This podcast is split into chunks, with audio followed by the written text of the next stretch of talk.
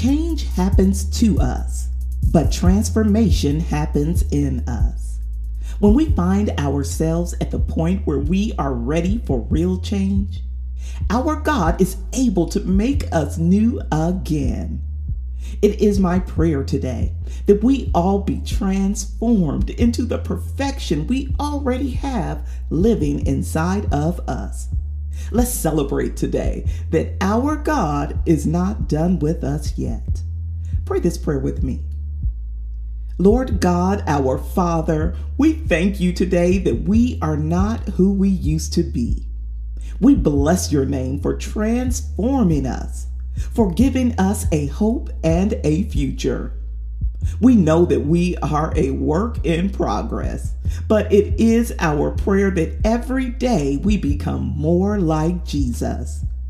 We stand on your word that says, I have been crucified with Christ. It is no longer I who live, but Christ who lives in me. We declare today that the fruit of the Spirit is alive and working in us.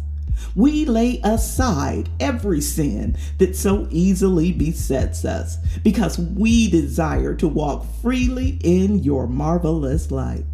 Lord, we pray that you break every chain today. It's in the mighty and matchless name of Jesus that we pray. Amen.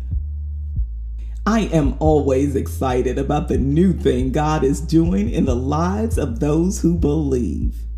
No matter where we are, when we have an encounter with our God, we can't leave the same way we came. If this prayer was for you, go ahead and drop a comment below to encourage others. And before you go, please subscribe and share this prayer with a friend so they too can be encouraged. Until next time, I pray that you choose joy.